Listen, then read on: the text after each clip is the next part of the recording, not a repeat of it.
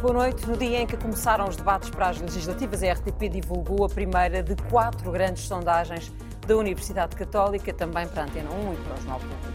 O estudo coloca a AD à frente nas intenções de voto. A AD tem 32%, mais 4 pontos percentuais do que o PS. Os socialistas estão em segundo lugar, com 28%. A seguir surge o Chega, com 19%.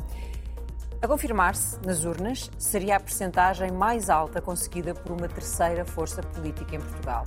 Mas está tudo em aberto, numa altura em que ainda há 20% de indecisos.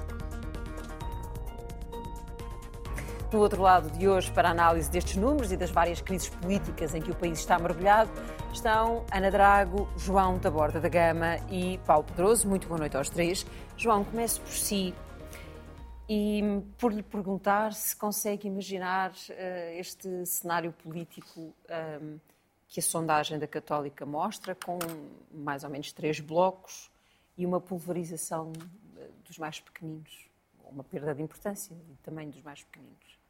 Eu acho que isso demonstra aquilo que outras sondagens vêm demonstrando e aquilo que é o sentimento também uh, dos portugueses eh, que vão concentrar o seu voto em três forças políticas e diminuir forças mais pequenas. Embora as sondagens sejam sempre mais penalizadoras para as forças mais pequenas, Sim.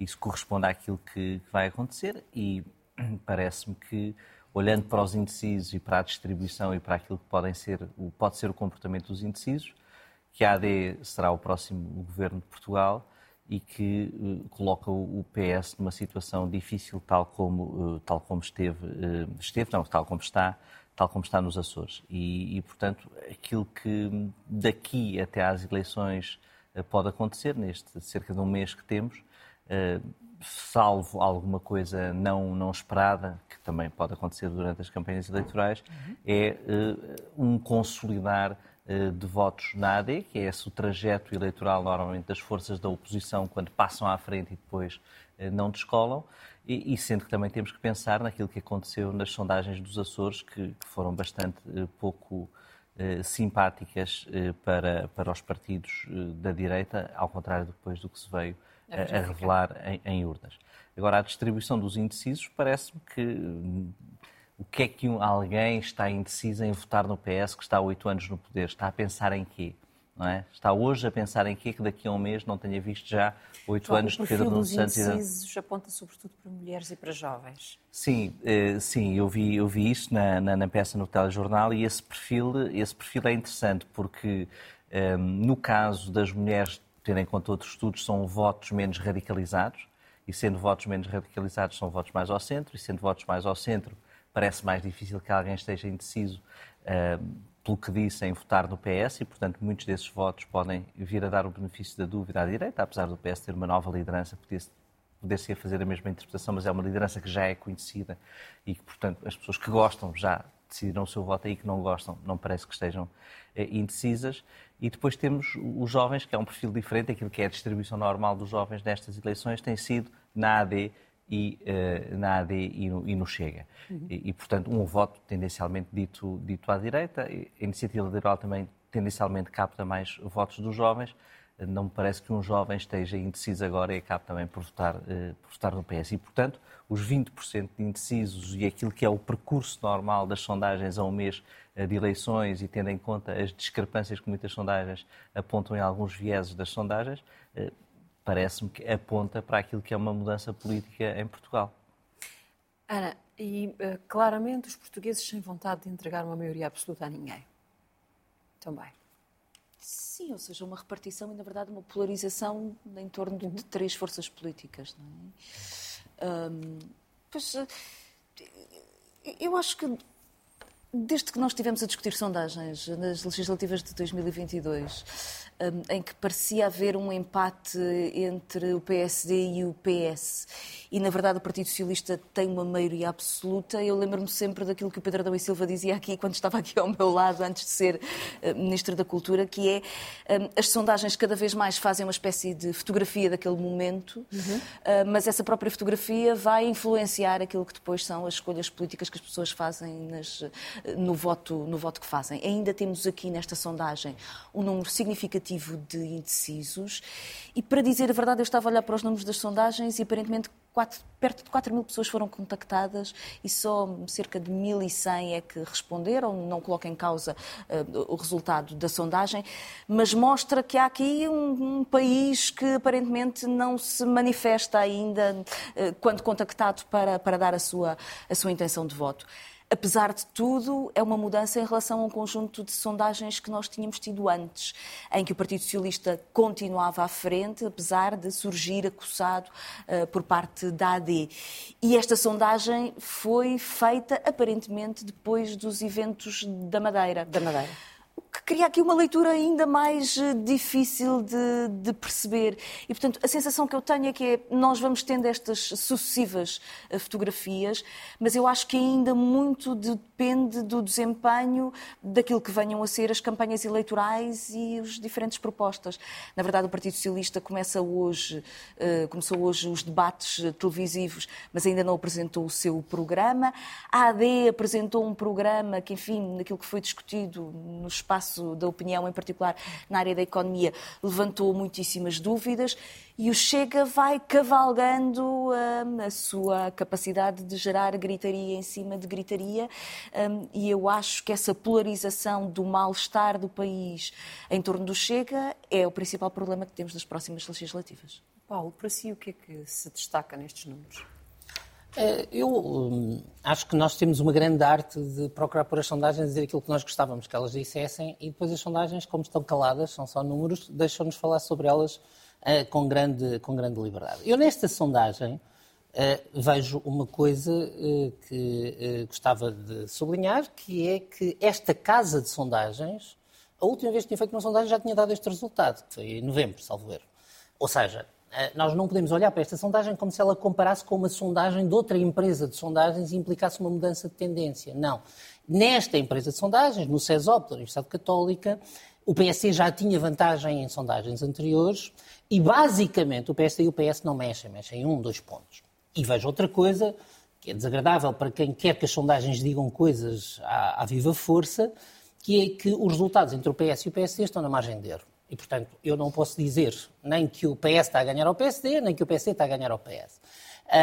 Um, o que eu posso dizer é que hoje eu não sei, mesmo perante esta sondagem, eu não posso ter uma segurança de que há sequer uma vantagem. No fundo, o que eu posso dizer é isto: 95 em cada 100 sondagens que tiremos do mundo real dão um resultado dentro deste intervalo eh, mas há cinco que não dão e uma delas pode, esta pode ser uma das 5% erradas eh, em termos, eh, em termos estatísticos. Mas vejo uma terceira questão.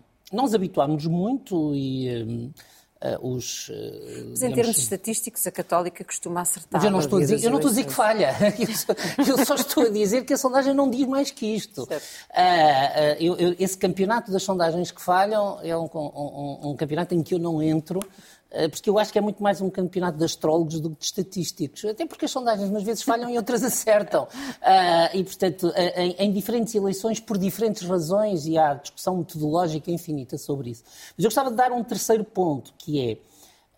Já há uns 20, 30 anos houve uma famosa tese de doutoramento na Alemanha que, no fundo, dizia que o melhor preditor do resultado eleitoral não é a intenção de voto declarada ao longo do tempo é a confiança em que uma força possa ganhar e a confiança em que uma pessoa possa ser Primeiro-Ministro. E a minha convicção, eh, que obviamente é uma convicção que vale tanto como todas as outras, é que estas eleições estão em aberto por isso mesmo. Nós não temos um incumbente contra um uh, opositor, uhum. nós temos duas pessoas perante as quais a, a, a, a sua preparação para Primeiro-Ministro o país sabe relativamente pouco.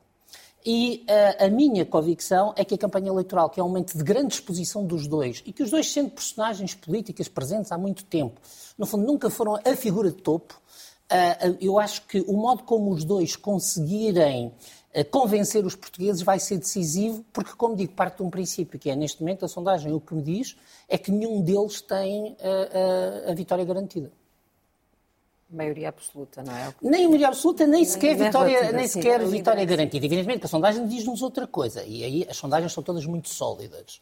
Uh, temos que nos preparar para ter o Chega como terceira força uh, e o Chega como terceira força cria uh, a necessidade dos partidos se posicionarem face a ele e os partidos, e talvez os Açores tenham servido aqui agora de catalisador para esta discussão, até agora têm procurado ter, evitar juízos muito definitivos sobre o que, o que vão fazer.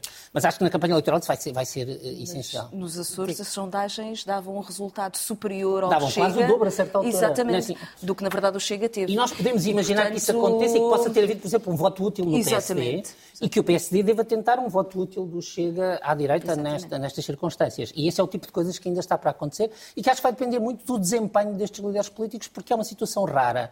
Eh, numa democracia, que é ter os dois, eh, no fundo, a partirem ambos, se quisermos, de fora do poder ou de fora, pelo menos, da posição de Primeiro-Ministro. E, e, os dois a precisarem uh, ou de arriscar numa governação uh, minoritária ou de ficar a precisar.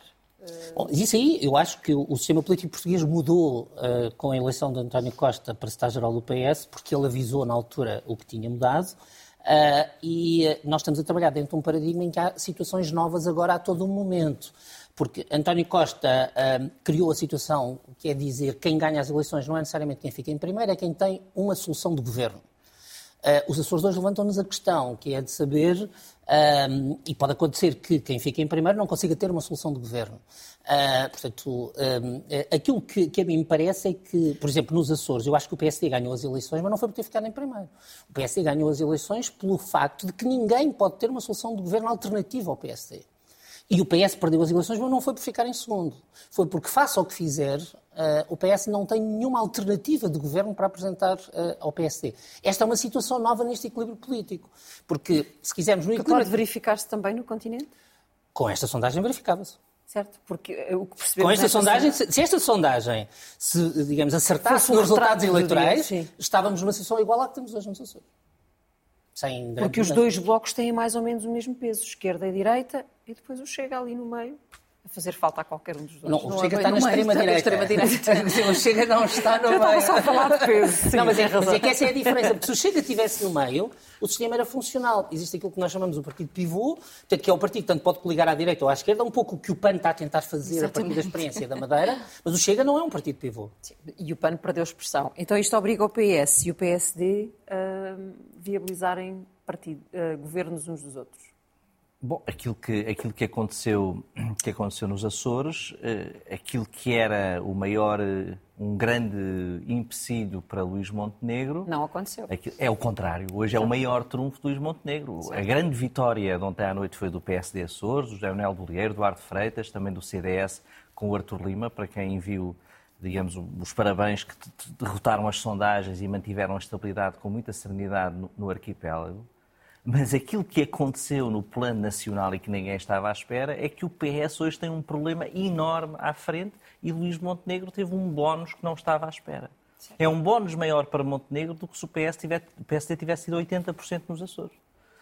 É muito maior, porque isto obriga, porque isto obriga, porque isto obriga o PS a definir-se. E aquilo que era o PSD e o Chega, a partir de ontem, a conversa é o contrário. É o PS e o Chega. Há uma coligação entre o PS e o Chega ou não? E é só isso que há uma coligação. E Pedro Nuno Santos ainda não conseguiu dizer. O PS já disse uma coisa, já disse outra coisa. Pedro Delgado Alves já tem que já foi mandado tirar o que tinha dito ontem. Já, estão, já está o caos instalado dentro do PS. Dentro do PS Açores, que é um PS que é muito relevante para o PS Nacional uhum. e dentro do PS Nacional está tudo às turras, ninguém se entende, ninguém sabe o que é que há a dizer e o que é que é melhor estrategicamente. Como é que não pensaram estrategicamente que isto ia acontecer? É de uma soberba eleitoral na região autónoma dos Açores e no continente, é a soberba absoluta, que é não pensar que isto podia acontecer e não ter uma resposta preparada. Isto é extraordinário. E é nestes momentos que as eleições se decidem, em que os, países, em que os partidos são apanhados em contrapé. Isso acabou de acontecer em Portugal há 24 horas.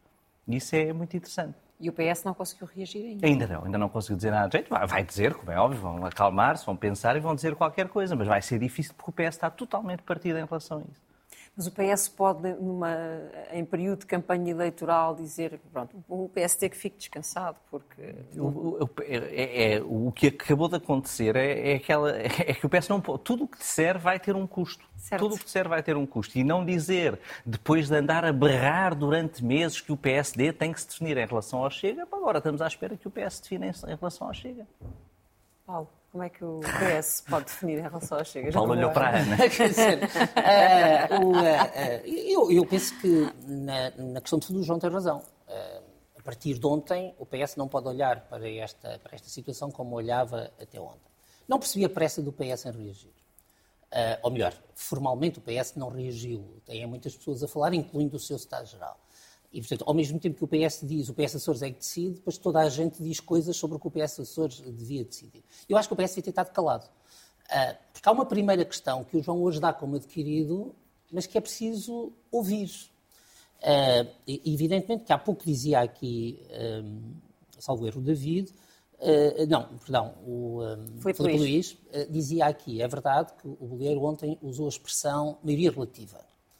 Mas o que eu acho que o PS hoje devia estar a perguntar, de um modo muito claro, é o que é que o PSD entende que aconteceu naquela noite? E quer governar em maioria relativa ou quer governar com o Chega? Porque a primeira palavra é de quem tem que encontrar uma solução de governo. E claro, se o PSD... A iniciativa do PSD. O, o PSD é que tem que dizer agora... O que é que quer fazer? O que é que quer fazer? Mas já disse. Mas quer governar com maioria não, não, não, não, não, não, não, não é claro. chantagem. Não é claro. Como não, tem chantagem é uma coisa, negociação é outra. Tem que tomar uma, uma... Não, mas há uma coisa que eu gostava de chamar a atenção. Uma definição estratégica. É não é por... Havia em Portugal, eh, a nível nacional, e houve nos Açores, em 1996 eh, uma situação em que o partido perdedor viabilizava a solução de governo. Mas os partidos que ganhavam não ficavam livres para fazer o que queriam e impor, digamos, fazerem eles chantagem sobre o partido que perdeu. Se não fosse isso, muito provavelmente o PS, o PS de António Guterres teria feito muitas medidas diferentes do que aquelas que fez, porque dependia do PSD. E, portanto, o, o, PS, do meu ponto de vista, não tem que falar antes de saber como é que o PSD entende a sua, a sua vitória. E, sobretudo, não deve dar ao PSD a possibilidade de estar 30 dias calado, esperar pelas eleições e a seguir fazer outra coisa completamente diferente. Porque uma coisa é dizer as coisas hoje, outra coisa é dizer uh, no dia 11 de maio, dia 11 de março. Estão perdão. obrigados ao mesmo, tanto uh, o PSD a dizer claro, o que no dia seguinte claro, mas o que PS, eu estou a dizer, Mas o que eu estou a dizer não, é que, não, primeiro... Não, quem não, ganhou as eleições primeiro, é o PSD, quem tem a iniciativa da formação de um governo é o PSD. Portanto, o PSD é que tem que definir Isto é o momento de falar o vencedor, não é o momento de falar o vencido. Estamos na agora, porque, assim, porque estava a falar. Porque o, part... o PS há uma coisa que é inequívoca. As pessoas que votaram no PS são pessoas que não queriam que o PSD claro, governasse. É a oposição. Não, o PS não pode aparecer e, e não honrar esse mandato. Se há alguém em quem se votou para que o PSD não governasse, esse alguém é o PS. E, portanto, não se pode pedir ao PS que diga aos seus eleitores Olhem, nós interpretamos que o, mandato que vocês nos deram para ser contra o PSD deve ser interpretado para, desde já, dizer que viabilizamos o PSD. Mas isso são os partidos a dizer aos eleitores. Hum... E o que é que os eleitores disseram ao PS? É que a pergunta que nós não podemos esquecer é o que é que os eleitores do Partido Socialista. E, na minha opinião, os eleitores disseram ao PS para não viabilizar o PSD. Mesmo que vá o Chega para o Ora bem, mas esse, vamos por partes. É, porque, assim, passamos a vida em é eleições até haver uma claro, maioria absoluta. E se tiver que ser, Parece. seja. Eu não estou a defender, mas assim, há em Portugal sobrevaloriza-se a estabilidade. Há países em que há eleições com grande regularidade, sem problema. O que o PS tem que fazer é uma leitura política. Não é uma leitura de receio em estabilidade, é uma leitura política sobre não, as vantagens porque... e as desvantagens para os Açores e para o PS dos vários cenários. Hum. Eu lembro-me de, eh, aqui ao lado, em Espanha, quando Pedro Sánchez forçou a repetição das eleições, os notáveis do PS eram todos a favor de que se devia evitar esse cenário. Aliás, Pedro Sánchez foi, inclusive, uma vez, noutras eleições, obrigado a demitir-se por não querer, eh, eh, não querer viabilizar um, um governo de direita. Portanto, eu acho que aqui não há coisas pré-definidas. Aquilo que me parece, e esse é que eu, quando eu há pouco dizia que o PS perdeu, aquilo onde o PS me parece estar numa posição muito difícil é como o PS não tem uma solução alternativa de governo.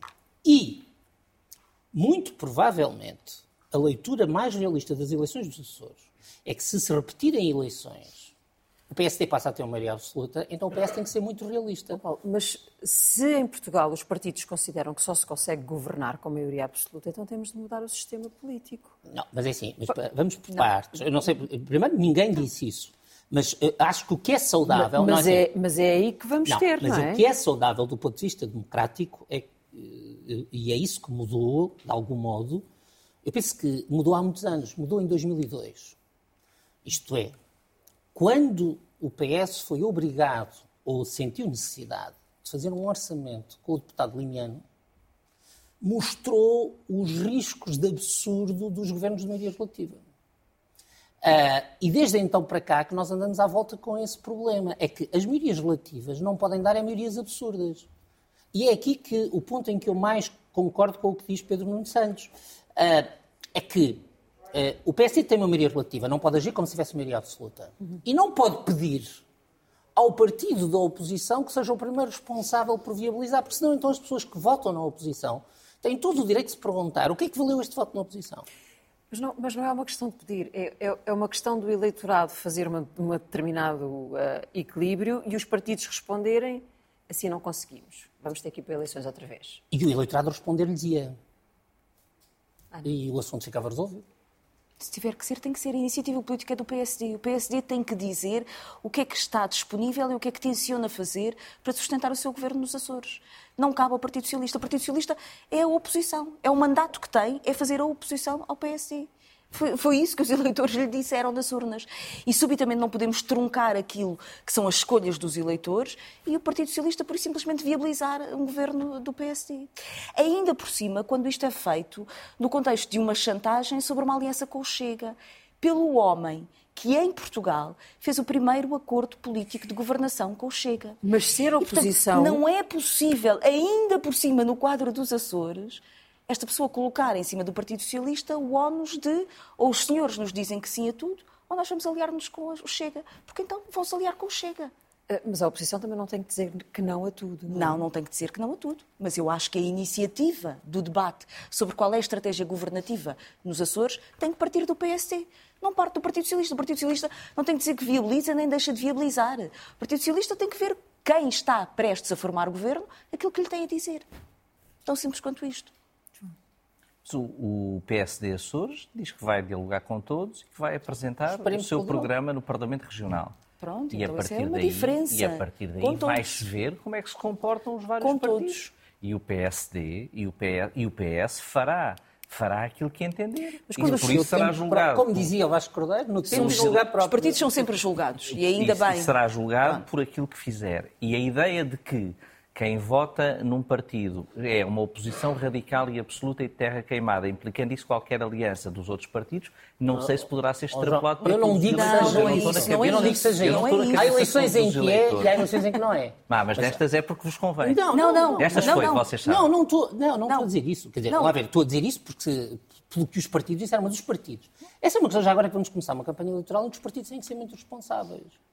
Os partidos, quando partem para uma campanha eleitoral e quando fazem uma campanha eleitoral, têm que ter a noção do que é que dizem. Voltando a 2015, quando Jerónimo de Sousa, algures numa televisão, disse não é por causa da política internacional que o, PS deixa de se entender com o PCP, disse uma coisa decisiva para os resultados eleitorais. Se calhar os comentadores da altura não estavam atentos mas, Nem os eleitores. Não, sim, mas, mas, mas, mas, é ah, importante. Estava, estava. Mas é Eu lembro-me da Catarina Martins colocar as, Ou a Catarina Martins fez uma coisa as muito posições, parecida. quatro e, posições ao António os, Costa. Os, os, políticos, e aqui há uma questão, em Portugal há um hábito de quem perde sai, que é um mau hábito.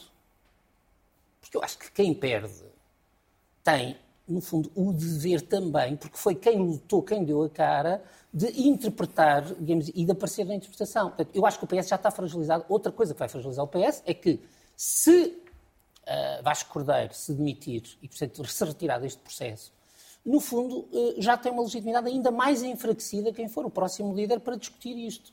Uh, e, portanto, nós temos, quando nós sofisticamos o sistema e, de algum modo, o pusemos no sítio, o nosso sistema político está hoje mais perto do que é o seu desenho institucional. É um sistema mais parlamentar, mais dependente de negociação nesta fase, e, portanto, os perdedores podem sair, mas devem sair depois de negociar, não eh, digamos, não abandonar o treino. Desse ponto de vista, eu acho mas que o passo que não Isso é um, eu, eu, eu, nesse caso, é melhor ser a Ana a responder. Agora, o que eu te estou a dizer é uma coisa muito diferente. É que eu acho. Mas negocia que... ou não com o PSD, o PS Açores? Mas eu acho que toda a gente deve negociar com Pronto. toda a gente depois das então é eleições. É Todos se devem ouvir é uns aos outros e depois isso. tirar conclusões.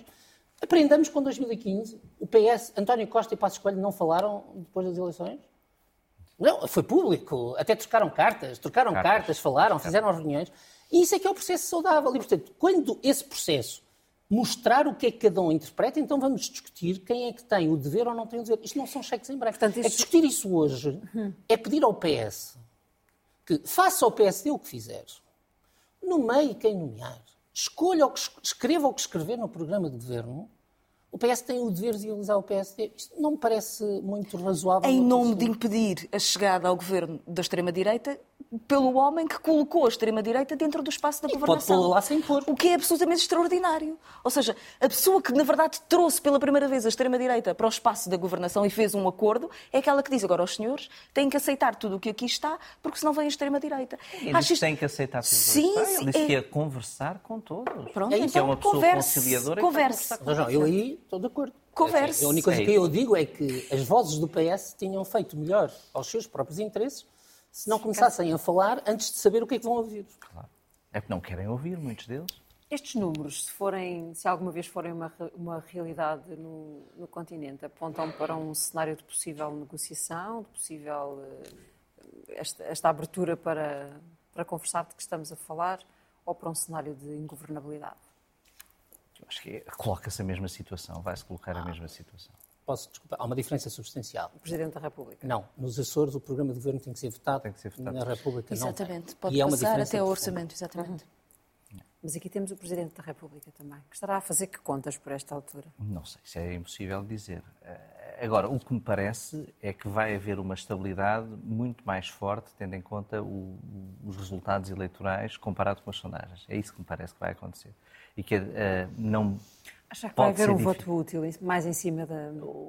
Já houve um voto útil na última eleição no PS, pode haver um voto útil. Eu acho que isso, não, eu não excluiria isso uhum. e quanto mais situações de ingovernabilidade, quer nos Açores, quer a discussão na Madeira gerar, vai assustar uma parte dos portugueses. Assustar no sentido, vai uh, apoia, uh, levar para o, para o, voto útil. E Como agora, uh, vamos ver o que é que isso quer dizer, não é? Como fica o papel do Presidente? Depois das decisões que tomou em função destas crises? Mas o presidente é sempre fragilizado. O presidente é sempre julgado e, é, e, será sempre julgado, seja qual for o, resultado, porque eh, se, porque se ganhar se ganhar uma força política da oposição, um grupo de forças políticas da oposição vai ser julgado como tendo contribuído para essa mudança. Uhum. Se ganhar eh, a força política que está, vai ser julgado porque as eleições não eram necessárias e, portanto, está sempre numa má posição depois do que fez, mas os presidentes sabem e sempre que dissolvem é, é, é difícil eh, é difícil saírem, saírem por cima, ficam sempre pelo menos com uma parte do eleitorado e dos partidos contra. Ana. E este caso é especial porque está relacionado com casos judiciais. Certo. É, é, é diferente. Eu tenho a sensação de que o Presidente sai bastante mal deste contexto. A percepção de instabilidade, de confusão, de um, complicações institucionais um, é uma coisa que está, creio eu, a pesar no país. E, portanto, olhando para aquilo que era o cenário anterior, hum, mesmo com a demissão de António Costa, hoje, olhando para o desenrolar dos acontecimentos, eu tenho a sensação de que o espaço político de Marcelo Rebelo de Sousa se diminui porque face a esta sensação de crispação que vai crescendo na sociedade portuguesa, mesmo com o mal-estar que certamente já estava instalado em relação a uma governação longa do Partido Socialista, eu não sei se não há aquela percepção de que o Presidente foi um elemento ativo de criação de uma situação hum, de maior dificuldade de resolução política. Hum, e, portanto, subitamente hoje, a possibilidade de Marcelo indicar uma outra figura para a liderança do governo do Partido Socialista parece subitamente uma ideia mais simpática do que parecia há alguns meses atrás. E depois, enfim, tem sucedido um conjunto de casos na sociedade portuguesa e o Presidente desapareceu. E, portanto, essa ausência de um Presidente que, num período de estabilidade, era muito ativo a criar casos e agora, quando seria necessário, se calhar, uma presença institucional mais forte, subitamente desapareceu, eu acho que Marcelo eh, está particularmente fragilizado. Paulo, temos de facto notado o silêncio do Presidente. Sim, até porque o contraste é grande. Uh, o, uh, aquilo que eu penso é que há, há, na Madeira, eh, Marcelo está fragilizado eh, e a solução, eh, qualquer solução que passe depois do, da dissolução do Parlamento pela continuação do governo na Madeira é uma solução que fragiliza o Presidente, por muita habilidade institucional que seja construída para a justificar, será sempre uma justificação ad hoc e a posteriori, um, porque na Madeira pode ser garantida a estabilidade orçamental como foi garantida na República. Na Madeira há uma saída do vencedor como houve com a saída do Primeiro-Ministro. Na Madeira há uma saída por um processo que é não político, como houve na República, e eu não consigo perceber como é que uh, daqui não se extrai que uma solução, uma situação com tantos paralelos só pode ter o mesmo tipo de solução. Um, agora, já quanto às eleições, eu não, não, acompanho totalmente o que diz o João e a Ana.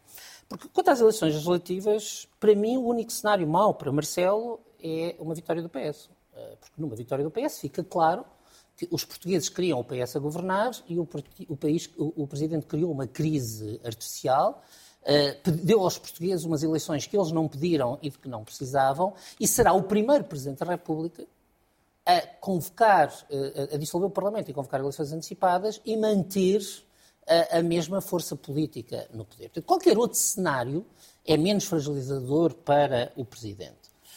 depois podemos aí imaginar como é que o presidente se vai comportar na República, no processo de indigitação e no discurso que fará gover ao governo, se, uma, se houver uma vitória do PSD eh, parecida com a dos, uh, com a dos Açores. Açores. porque se houver uma vitória do PSD parecida com a dos Açores, é uma coisa que me parece inevitável. Vai haver um governo PSD. E, e, e, portanto, um, a menos que haja uma moção de rejeição no Parlamento e que uh, o, o, Partido Socialista, quer dizer, num cenário destes, viabilizasse uma moção de rejeição do, no Parlamento, uh, digamos, ou tomasse essa decisão, ou viabilizando uma moção do Chega, o que me parece absurdo, ou criando uma moção quando não tinha alternativa, ou que é uma evolução doutrinária uh, difícil de entender face ao posicionamento uh, do PS. E, portanto, aí, tal como Cavaco Silva foi decisivo para a geringonça, uh, provavelmente com toda a vontade de não ser, mas foi. Portanto, tal como Cavaco Silva foi decisivo para a Geringonça, eh, digamos, eh, Marcelo vai ser decisivo para a margem de manobra do PSD face ao Chega. Eh, e eu acho que uma parte do silêncio de Marcelo também tem a ver com isso. Ou seja, eu não acho que sejam só os casos. Eu admito que Marcelo esteja a procurar uh, um, um, discurso uh, para, para o cenário de um pós-11 de março, dentro do cenário que é o que lhe convém, independentemente de que nós, neste momento, temos o, o, o, resultado das eleições completamente indeterminado. Nós temos, estamos a ver um, os partidos mais pequenos a ficarem ainda mais pequenos, ou seja, eu não sei se é possível uh, concluir que as geringonças e as caranguejolas foram más experiências para os partidos de apoio, Ana, e que isso venha a determinar a não sua indisponibilidade creio, para próximos cenários? Não creio que seja essa a questão. Ou seja, na verdade, no pós-Jeringonça, apesar de tudo, os partidos aguentaram uh, o seu eleitorado. O Bloco manteve mais ou menos a mesma votação, o PCP já nem me recordo, mas creio que ficou ali à volta. E, e, e portanto, a experiência da Jeringonça foi... O que é que chama pós-Jeringonça?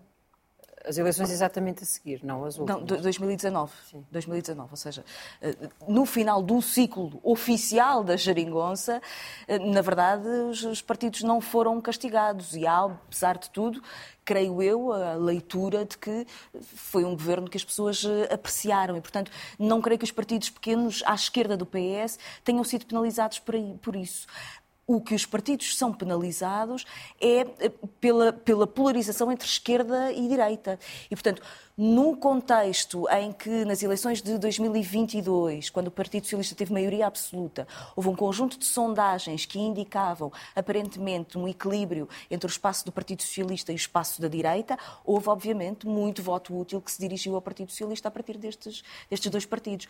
Num contexto em que nós estamos a discutir uma, um crescimento tão significativo do Chega e, portanto, a possibilidade de uma articulação entre PSD e Chega no contexto continental, é óbvio que os partidos vão ser muitíssimo castigados.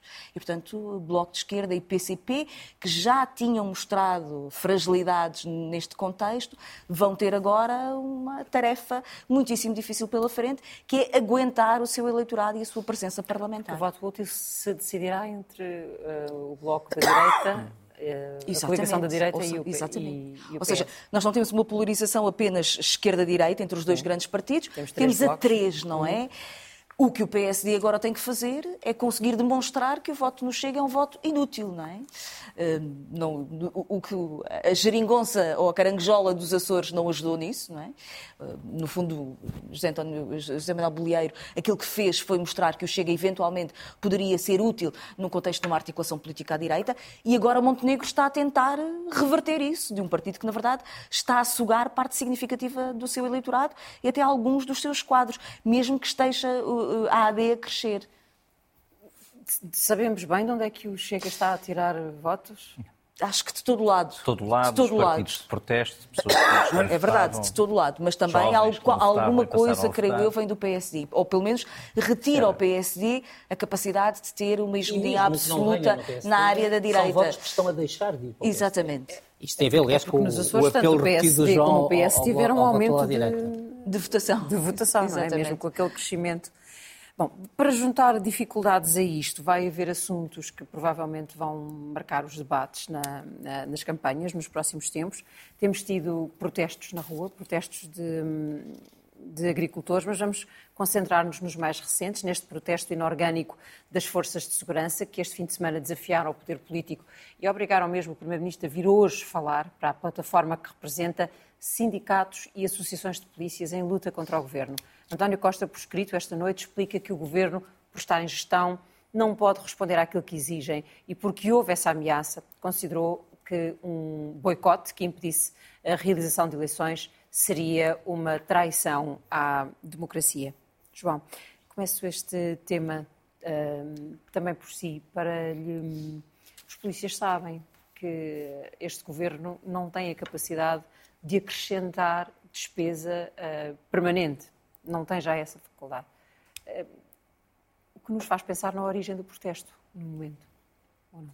Acho que há, há, várias coisas. Acho que os governos, quando querem resolver problemas, resolvem mesmo estando em gestão.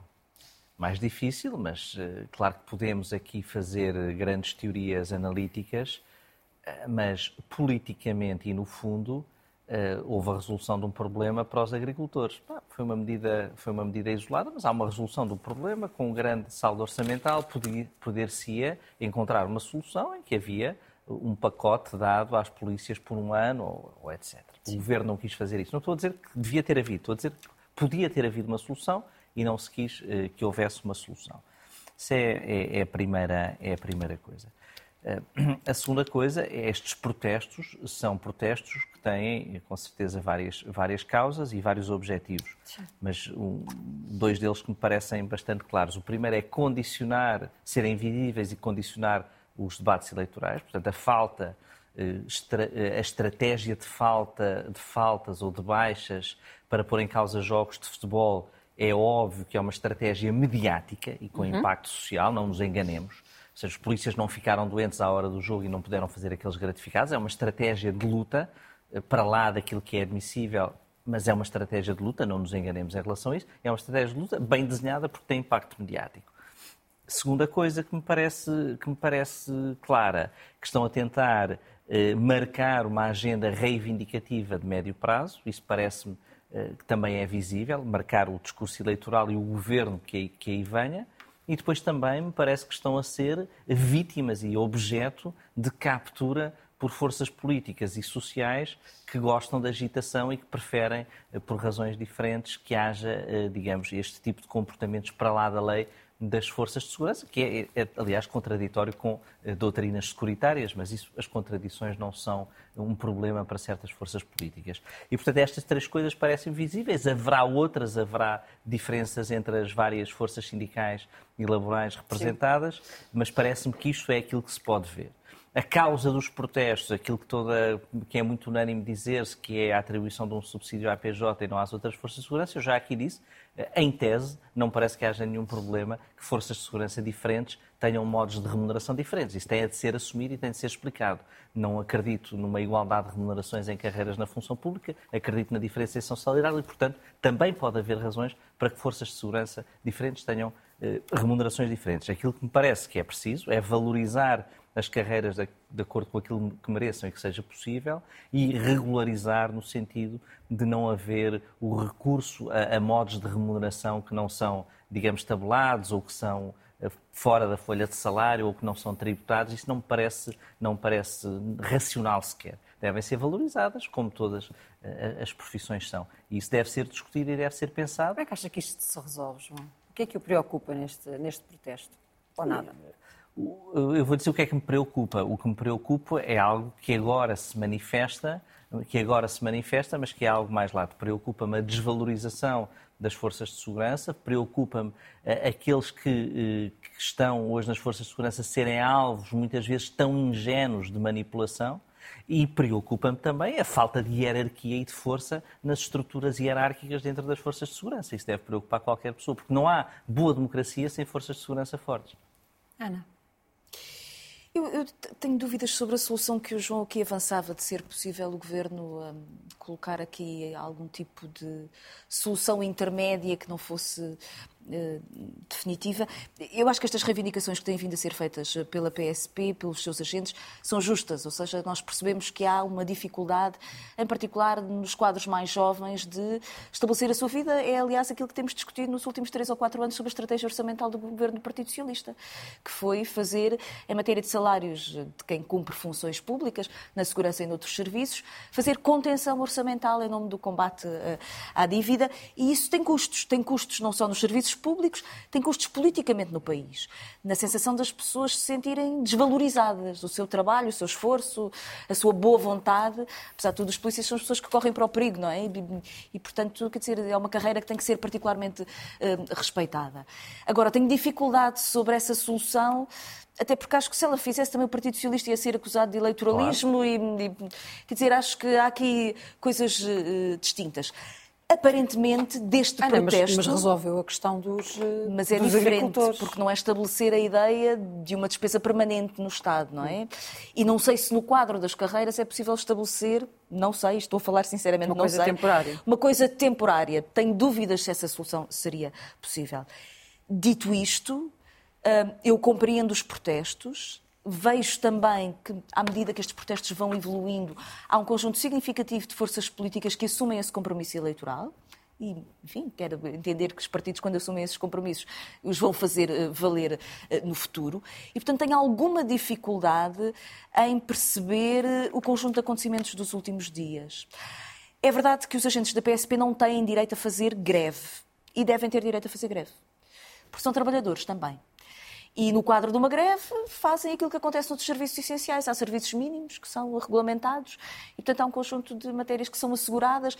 O jogo de futebol certamente não seria, acho que não se enquadrava nos, nos serviços mínimos, mas o, o, a realização de eleições eh, certamente que faria.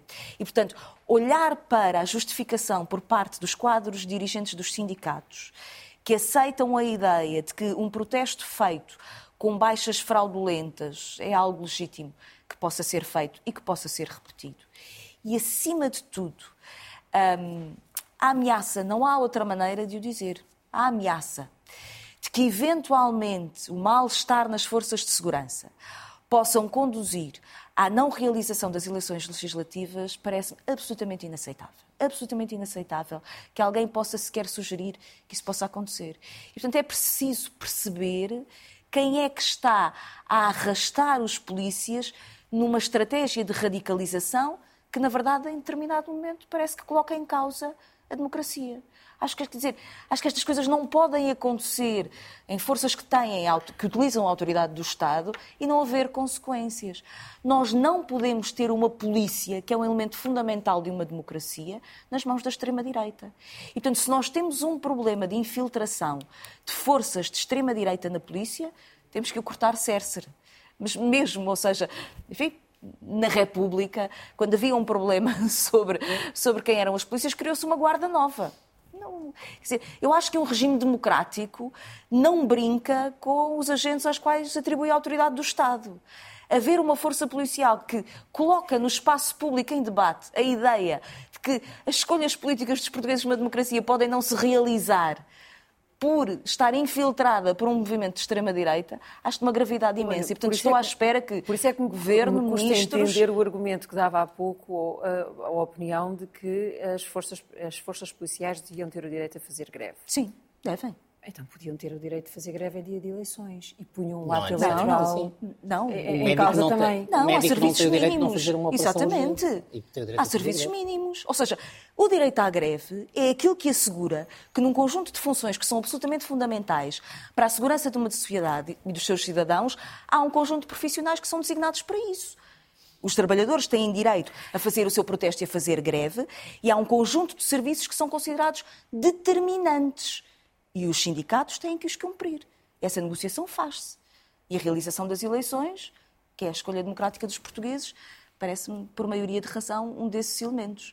E, portanto, se os polícias tivessem direito à greve, não tínhamos esta, esta coisa de estarmos aqui a discutir baixas fraudulentas, mas, acima de tudo, aquilo que me inquieta é a ameaça, a ameaça sobre o processo democrático.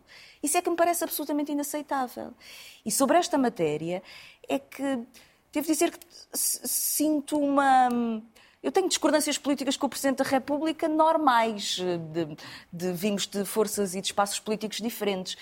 Mas uh, fico particularmente preocupada que Marcelo Rebelo de Sousa um, não tenha reagido a isto sobre quando é um homem que fala sobre quase tudo.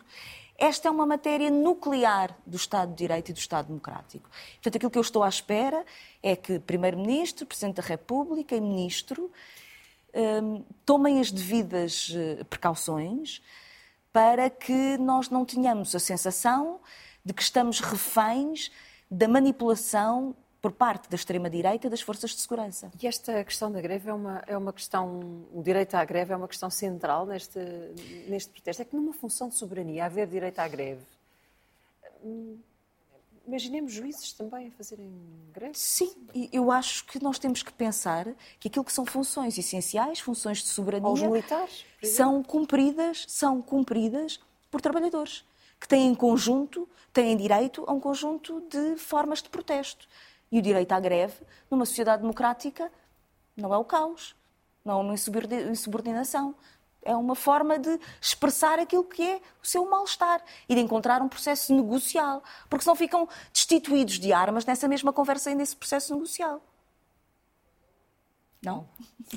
Eu penso que a Ana levou a discussão para um aspecto que é importante na, nos direitos dos polícias, mas é lateral para o que estamos a discutir nesta, nesta altura, uh, exceto num ponto que é uh, havendo um conflito laboral, porque é isso que há, um conflito laboral entre os polícias e o seu patrão, um conflito laboral entre uh, os polícias e o governo, como é que se pode assegurar os direitos dos trabalhadores polícias adaptados à sua função específica? Eu devo dizer que o boicote aos jogos até olhei com alguma descontração. No sentido de dizer que, evidentemente, que os polícias têm que encontrar formas imaginativas de dar sinais de que estão em protesto. A entrevista do, do presidente do sindicato, que num encadeamento de raciocínio, é que ele não se limitou a insinuar que podia, ou a dizer que podia haver um boicote é num encadeamento raciocínio que começa a dizer isto são, inor, são movimentos inorgânicos, os sindicatos não controlam, fizeram isto, um dia podem fazer aquilo. Ora, Sim. primeiro, são movimentos inorgânicos não tão inorgânicos assim. É, porque são movimentos inorgânicos coordenados, nós sabemos que apareceram, uh, o, o, velho movimento zero é um movimento inorgânico muito orgânico, não é um movimento orgânico legal. Certo. E porque escolheu isso, porque o escolheu ser. Um, e, portanto, nós não podemos olhar para estes movimentos inorgânicos como se fossem, digamos, um protesto completamente descoordenado. Não é isso que está a acontecer. Eh, claro que está a acontecer quando num fim de semana se perde uma centena de polícias. O que é, é o que há, quer dizer, o que há é uma estratégia coordenada uh, por alguém uh, que tem, que eu não sei quem é, mas que tem uma componente, se quisermos, institucional e uma componente não institucional. E aqui chegados, eu acho que este é um problema que os, os, os, os, agentes, os agentes da PSP e os militares da GNR, digamos, têm que ter consciência do que é que querem. Ah, porque eles têm razão na questão de fundo e ganharam já essa, essa simpatia na opinião pública. Não é óbvio, por exemplo, para outros grupos em protesto que haja hoje um consenso na sociedade portuguesa de que eles têm razão nas suas, nas suas reivindicações. Havia, uh, de algum modo, um, um, pouco já a ideia de que este governo não iria resolver uh, esse, esse problema. E aqui eu não começo, eu, eu critico o, o, dirigente sindical, mas também tenho a obrigação de começar por dizer que quem ateou a fogueira foi o governo. Ao criar é, o subsídio porque, para a PJ, é? Porque e de algum modo indiretamente o Presidente da República, porque voltamos ao princípio. O argumento que hoje o, o, o Primeiro-Ministro invoca, que é eu estou em gestão, não posso, uhum. só não era verdade no dia 29 de novembro porque o Presidente da República inventou a gestão política da exoneração. Porque senão era igualmente verdade no dia 29 de novembro. Do meu ponto de vista, politicamente, o governo no dia 29 de novembro devia se ter comportado como, como governo em gestão.